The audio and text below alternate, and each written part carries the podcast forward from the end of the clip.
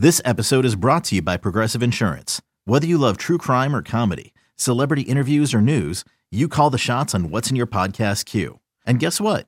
Now you can call them on your auto insurance too with the Name Your Price tool from Progressive. It works just the way it sounds. You tell Progressive how much you want to pay for car insurance, and they'll show you coverage options that fit your budget. Get your quote today at progressive.com to join the over 28 million drivers who trust Progressive. Progressive Casualty Insurance Company and Affiliates. Price and coverage match limited by state law.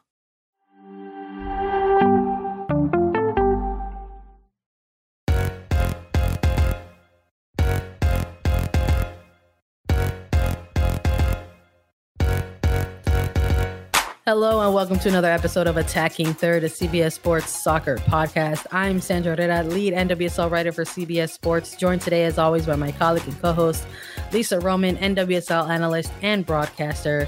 On today's episode, we will be providing all of our listeners with a timeline episode just to fill everyone in on all of the events that have been occurring throughout the league. We thought it would be a great idea to have everything in one place for everyone to go to to get a recap of all the events occurring over really the last five days, but what feels like the longest week ever.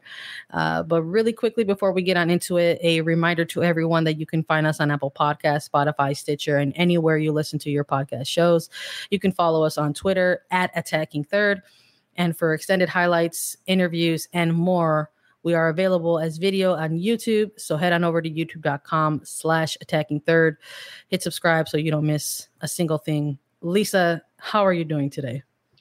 Um, I'm okay. I'm, I'm good to be back here with you, Sandra. And um, um, I like my job and I like being able to spread the word to people and, and make people aware of things that are happening um, even though they're not always the best. But it's good that people are informed, and that's what we're here to do. How are you? How are you holding up in this week that feels like a year? I'm doing okay. I'm hanging in there. I I'm I'm right there with you in terms of the same perspectives and the same feelings on that. It's been tough uh, covering this uh, with each other and then by extension for uh, our listeners. Uh, but it's necessary and it's important mm-hmm. and it's what we do here. Like you said, it's it's the job and it's a job that we both love doing. Um, and even though it's tough or has some layers to it that are painful to get through um, i'm glad that there's a sense of community here quite frankly to where we can talk about all of those things. And it's a lot. It's a lot that we've been having to discover and we've been we've been hitting people up with reaction as news has broken um, has been ongoing and um, there's a ton of episodes there that folks can head on back to and take a look if they're looking for more um, reactive type things from myself or Lisa. Um, listeners out there, you can also go and check out our, our most recent interview with the Athletic's Meg Linehan for a, deeper dive into the reporting that that uh, she she recently released via via the athletic with we're going to go through this timeline of events so that's what really this episode is going to be um, we're going to walk people through things that have been occurring try to put some dates on it try to give people some uh, clarity maybe not so much perspective. Um, but let's just start right at the beginning lisa. Uh, we're talking about going back into last week end of last week on thursday september 30th that is when the athletic uh, publishes the reporting done by meg linehan uh, in collaboration with katie strang uh, detailing former head coach paul riley of sexual coercion. Um, telling the story of Sinead Farrelly, Mana Shim discusses the failure of the NWSL to protect its athletes. Uh, really traumatic piece, but a necessary piece. Um, and within all of the details of of their experiences and trauma with then head coach Paul Riley, uh, within this coverage from the Athletic, there were over a dozen sources who were spoken to on and off the record. Uh, Alex Morgan, uh, U.S. Women's National Team, and Orlando Pride are being probably the bigger name uh, attached within that. Uh, she was within the reporting as well, uh, more uh, as a source to confirm and corroborate the information and stories of Sinead Farrelly and Mana Shim. And she just went on the record in this piece just as as someone who wanted to be a good person and a good friend uh, to Men and Sinead, and and here we are. Uh, now going back to allegations that have stemmed all the way back to, to 2010.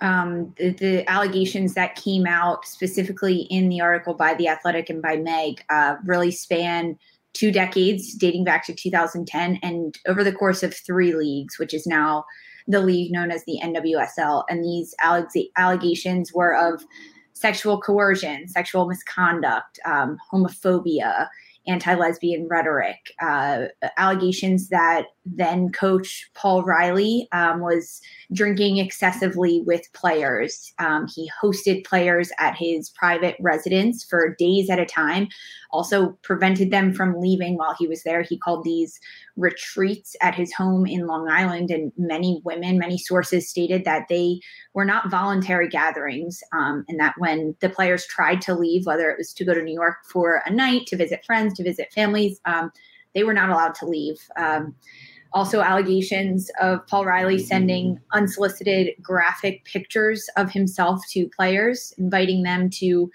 film sessions, um, originally sometimes scheduled for his office at training facilities, and then changing the location last minute to his hotel room or even his apartment. Um, one account of of this type of situation has him opening the door and he's wearing nothing but his underwear as the player comes in for a film session um, just everything from even making remarks about players' weight and about their sexual orientation, pressuring these players to kiss each other and threatening grueling conditioning sessions uh, based on their actions and what they did. Just a, a number of different allegations spanning uh, over two decades of time and across multiple leagues, uh, multiple leagues, um, and uh, players really saying that Paul Riley had such authority and he commanded such a presence in not only with his teams and with the front office staff that he was working for, but within the league and within the soccer community as as a whole. As a coach, he had seen a lot of success on the field, winning a lot of trophies, having a lot of credentials. He had extreme wealth, which also made him a, a bit untouchable in the eyes of these players that they uh, they quoted in this article players saying that he was quote like a god and it was his hierarchy that players were just trying to survive in. Um, and, and i think that's very evident in that in the article over a dozen sources are spoken to and only three go on the record. And the other ones very understandably have a fear of of of putting their name out there and putting their name on this for fear of repercussions whether they're still still in the soccer world or they are not. But the women in the sport and in the article surrounded by Paul Riley really felt disempowered. They were told to keep quiet. They were um, about disrespectful coaches, mistreatment by front office staff, the poor pay, substandard facilities, everything. And it wasn't just hiding this truth, but also putting on a brave face and, and being smiley and happy towards the world when all of these things were happening which is a huge aspect of this article and and all of the reports that have happened in the last week it was a it was a tough tough read. We've been referring to it as a very tough and, and traumatizing type of read when you're going through these actual details. Uh, some of the ones that you've actually just bullet pointed, but within all of the uh, details and the storytelling for for and from these players, uh, the article does a very good job of of really highlighting just that how so much of this is a, a systematic problem um, within so many of these sources even now um, having that fear of not wanting to to go on record uh, for retaliation for this particular person in power. Um, did a very good job of talking about the power dynamic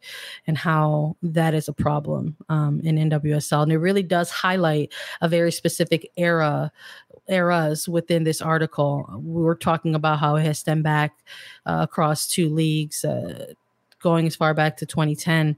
Uh, but this timeline sort of kind of hitting and really coming to a head in 2015 during uh, a season in the Portland Thorns where Sinead Farrelly and Mana Shim were now teammates. Um, and in the article, uh, you know, essentially accusing the NWSL uh, of failing to protect its player. That at the end of 2015 season in, at the Portland Thorns, that Mana Shim had filed a complaint with the Thorns front office about Riley's uh, disturbing behavior.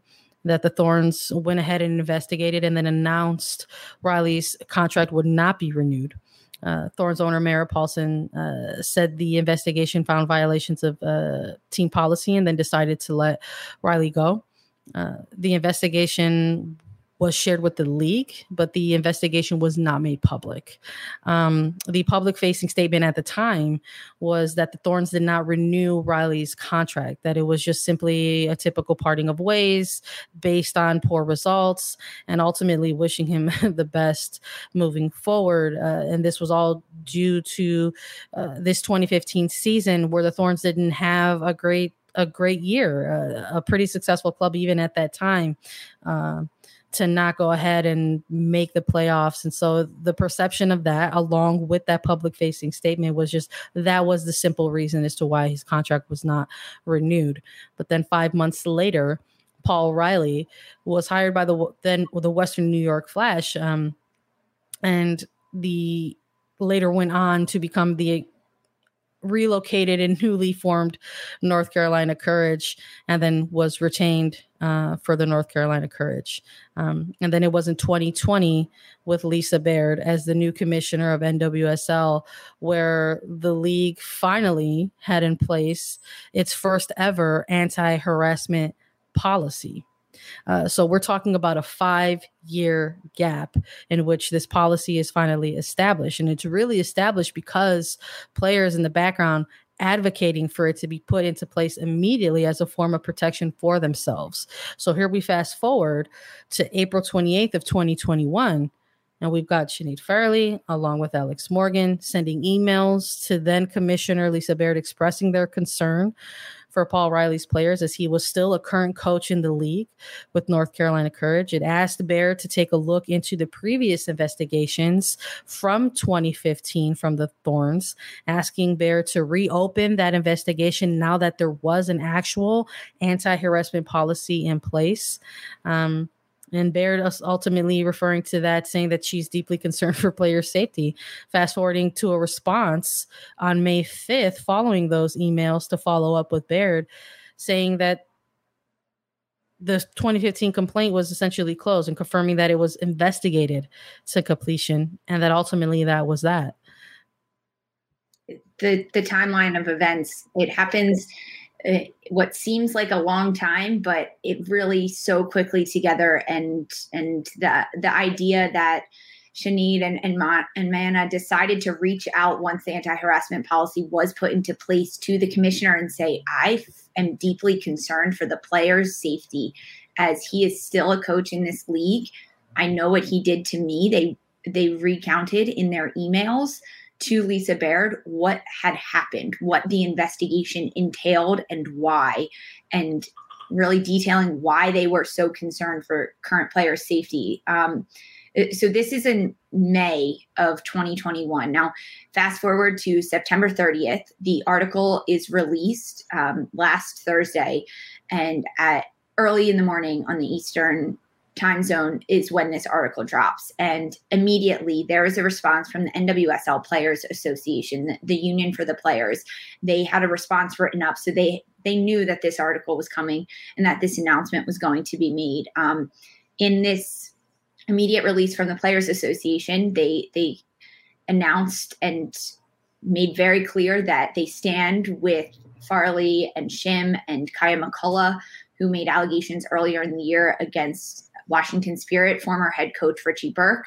So the Players Association stands with them. Um, they also made demands after this announcement saying that they demand the NWSL initiate an independent investigation into the allegations, uh, also giving a deadline by noon the next day, Friday, October 1st.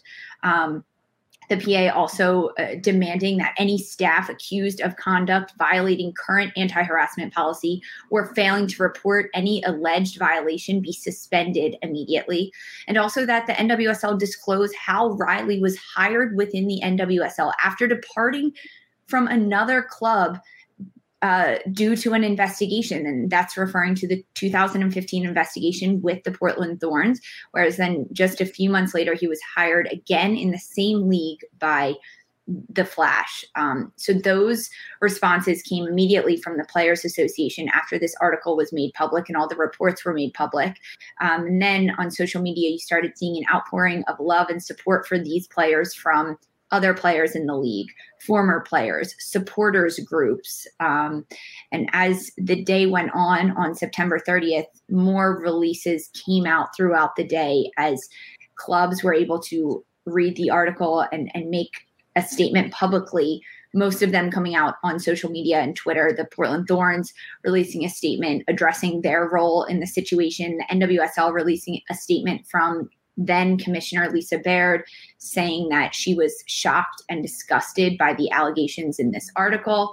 Um, North Carolina Courage releasing a statement as well, announcing that the termination of Paul Riley immediately from his head coaching position at the Courage. Uh, U.S. Soccer announcing that they are suspending Paul Riley's pro level coaching license. So, all of these reactions and responses coming out in the same day that the article was released and all of these reports were made public. It was a long 24 hours. Uh, and with the Players Association making their statement and listing some items of demand adjacent to the reporting from the athletic, obviously that meant there were going to be some more things happening rolling over into the following day. And that Friday, October 1st, as the timeline was had approached for these uh, demands from the players union the pa announced that they wouldn't be participating in matches that were going to be taking place that weekend. That games scheduled for that friday october 1st and saturday october 2nd were going to be temporarily canceled. Uh, the statements that came out around these games, these postponement of these games from the league and from the players associations were two different statements. They were not two unified statements. So you had the league uh, announcing and addressing the postponement of the games and saying that this was done yes with feedback and collaboration of the player with the players association and the pa almost somewhat uh, echoing those same things saying that then Commissioner Lisa Baird and the the NWSL uh, board worked overnight to ensure that that happened. So the primary takeaway there was that soccer was not the first thing on everyone's mind and that the weekend was going to be utilized to sort of take a step back and kind of reflect on things. Uh, also, within that same Friday, on October 1st, US Soccer and FIFA announced that they were conducting their own investigations into the current uh, allegations that came to light. And then late Friday night, the NWSL announced that they accepted and received the resignation from Commissioner Lisa Baird. I think that was one of the. This is where the timeline really gets smushed together. Um, it escalates quite quickly. It, it, happens really, really quickly. So this is um, about 36 hours after the news has broken and the article has been released and all of the the reports have been made public. Um, so this is the end of Friday. So the start of the weekend now, Saturday, October 2nd. Um, this is when games were supposed to be played. Portland Thorns were supposed to have a match on Saturday, and this is when fans were able to demonstrate um, their thoughts and and show their support for the players who had suffered silently through all of this trauma. Um, so it's supposed to be a Thorns game, and, and the Riveters group, which is the Thorn supporters group. They they demonstrated with signs, with posters supporting the players, um, asking for the firing of Gavin Wilkinson, who was the general manager of the Thorns. Um, they stood right in front of Providence Park, in front of the stadium, making it very publicly known. Um, they were very peaceful demonstrations, but I I think the message and their signs and their shirts asking and demanding for things and standing right in front of the stadium were were very vocal, very much seen, not only by Gavin Wilkinson, the GM, that they were asking for his removal, but also by around the league and and around the world. Because on Sunday, October third, um, these demonstrations really trickled over onto the side of the men's team and the MLS, and you saw the Portland's Timbers game. There was MLS crossover and supporters uh, demonstrating their own beliefs at those games, supporting um, Mana, Sinead, and Kaiya, uh, all of the players, and, and, really backing them in everything that they did. Um, Sunday, the NWSL also put out an, another statement and another announcement saying that they are, quote, committed to the systemic transformations that need to happen in the league. Um, the NWSL announced that they had, at this point, named an executive committee to manage uh, the oversight of the league's front office operations. So now, with Lisa Baird, the commissioner, out, um, there have been three executive people placed in charge to oversee the investigation and to oversee the the hiring of a new commissioner and that the search for a new commissioner was underway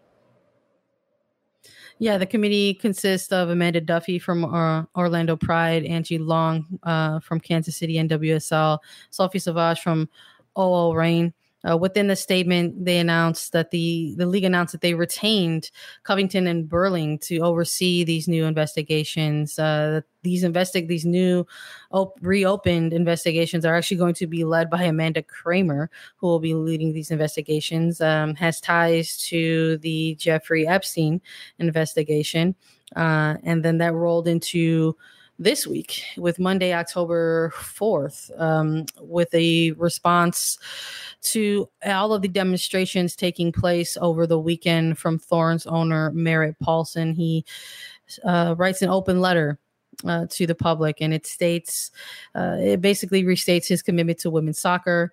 Uh, that the organization is devastated by the abuse that uh, and Sinead Farrelly endured while uh, during their time at the Thorns. Um, he applauds their bravery in coming forward, um, emphasizes that there's zero tolerance for discrimination and harassment of any kind, uh, and further details within this open letter that uh, within the hours of receiving then uh, receiving then coach in 2015 the the the allegations from Mana-Shim in 2015.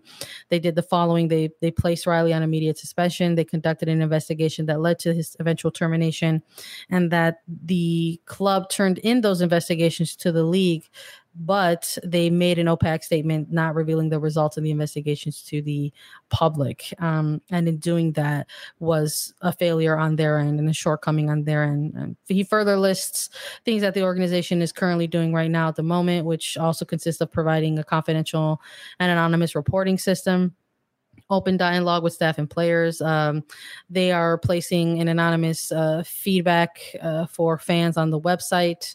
Um, and there are also, they have also hired new lawyers to conduct uh, independent investigation into the allegations in 2015. Uh, uh, and then at the tail end of this day, on Monday, October uh, or Monday, October 4th, uh, Lisa Baird actually releases an additional statement to Sam Brock, who's a correspondent for NBC, um, making a statement saying that she actually joined the league five years after the investigation was conducted. And uh, states that she was hired and, and states that Paul Riley was uh, hired in 2016 by another team. And that during her time as commissioner, she enacted uh, certain initiatives to further protect the athletes in the league, which included uh, mandatory screening and background checks, uh, protection plans for under 18 players, um, and taking credit uh, for certain things that occurred during her short time with the league uh, in regards to the anti-harassment policy. And these are a number of things that she bullet points in this statement, which we have to acknowledge really happened because players behind the scenes agitated and wanted to uh, advocate for themselves and make these things um, happen in the in the league which uh, it was a very very short statement but it doubles down on some things that come into play uh, not so much because uh, Baird was commissioner, but really because of the work that took place uh, behind it. Uh, today, as of this recording, Tuesday, October 5th, uh, Alex Morgan, Mana-Shim, and Sinead Farrelly uh, were on the Today Show to, to, discuss this story nationally. And um, it's a very short interview. It's about 10 minutes. If you are looking for it, we do have it on our Twitter at the moment. You can head on over to Attacking Third and take in uh, their Today Show interview if you've missed it. Um, along with uh, NWSL news on October the 5th, the Washington Spirit came out with news that um, CEO Steve Baldwin has resigned. Uh, this comes after uh, reported that 27 Washington Spirit players wrote a letter to the majority owner asking for his resignation specifically saying we do not feel like we can recover from all that has been revealed in 2021 under your leadership the trust and the faith in the organization has been broken. Um, so, adjacent to all of this, there is an official statement saying that Baldwin has uh, resigned, is stepping back, and that uh, full authority of the club moving forward will actually fall to current club president Ben Olson. And I guess some of the what we can consider good news uh, coming out of this this wild week is that the NWSL Players Association announces that the midweek matches that will be taking place on Wednesday, October the 6th, will actually move forward. Uh, but within their statement, they close saying that they will have more demands forthcoming. A lot has happened, but um, the players making an announcement that they will be playing, I think, says says a lot about what the players want out of this and they've listed their demands and they've called them to action and now to be in in the public eye and to be able to compete um, is huge. One thing i want to kind of circle back on is the announcements made by former commissioner of the league lisa baird because on the, the day that this news broke on september 30th uh, the league released a statement quoting Lisa Baird, where she said that she was shocked and disgusted by these allegations. Um, and and in the days after the initial report, a lot of players were were tweeting out their responses and their support of these players. And Alex Morgan actually tweeted out emails from Sinead Farrelly to Lisa Baird in May of 2021 after the anti harassment policy was put into place specifically saying, This is what happened to me. There was an investigation. I am asking you to look into that other that investigation in 2015 and reopen it right now because he is still a coach. And the fact that Lisa Baird came out and said, I am shocked by these allegations when she has emails in her inbox yeah. um, discussing these allegations. And then for her to make another statement um, through Sam Brock just on Monday, October 4th, basically uh, trying to backtrack and trying to cover herself and saying, I wasn't involved when those allegations happened. I wasn't in charge of the position. It wasn't my job. I only came on in 2020, and all of this happened in 2015 and 2016. Um, really trying to say it, it's not her fault when, okay, but you were then made aware of it again in 2021. I, I think that there's so much to unpack from this story and even in this timeline there's still so many things to unpack and it's really just layers and layers upon layers of what has happened. But the two biggest things that stand out to me is that the allegations of sexual coercion against Paul Riley and that the league failed to protect its players. That's where that's that's really I think what we're start we're starting to see the transition of the of the reaction now where a lot of the first 48 hours it was very jarring. It was very everyone's emotions were rightfully elevated. Um whatever those emotions were whether it was feeling angry feeling sad feeling mad feeling all of it. Um that that's really where things are at now. What we're starting to see on the tail end exiting this weekend, where there were no NWSL matches, where we saw demonstrations trickling over into MLS games, that that is where that is where the attention is now.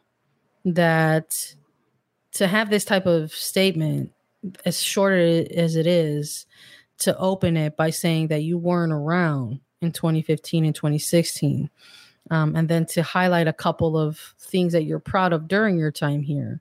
When the reaction from the public is that you knew is a problem, is part of the problem right now uh, with this league. And we're seeing that. That's the reaction that we're seeing. And that's the, what we're seeing in the demonstrations. First, and the players that came that experienced it firsthand, it wasn't he said, she said at this point, sending you a direct email and saying, I experienced this. This this is wrong, and I'm asking you for help. That is the the craziest things. Uh, can you imagine if Alex Morgan said, I wasn't there. I wasn't involved when it happened and didn't stand up for her teammates and her friends.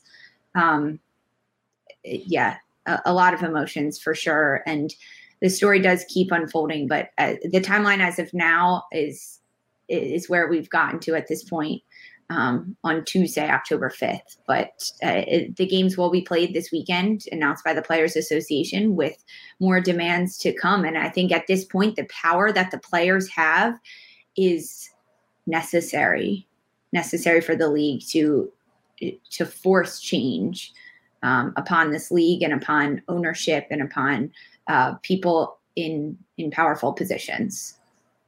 Yeah, I think the um, I think the next course of action is to see results. I think that's what people are going to be waiting for moving forward. Um, I think that is the general consensus that people would like to see uh, moving forward. And as that timeline continues to develop, I know we'll be here, Lisa, trying to do our best to cover it, keep our listeners engaged, and keep our listeners informed.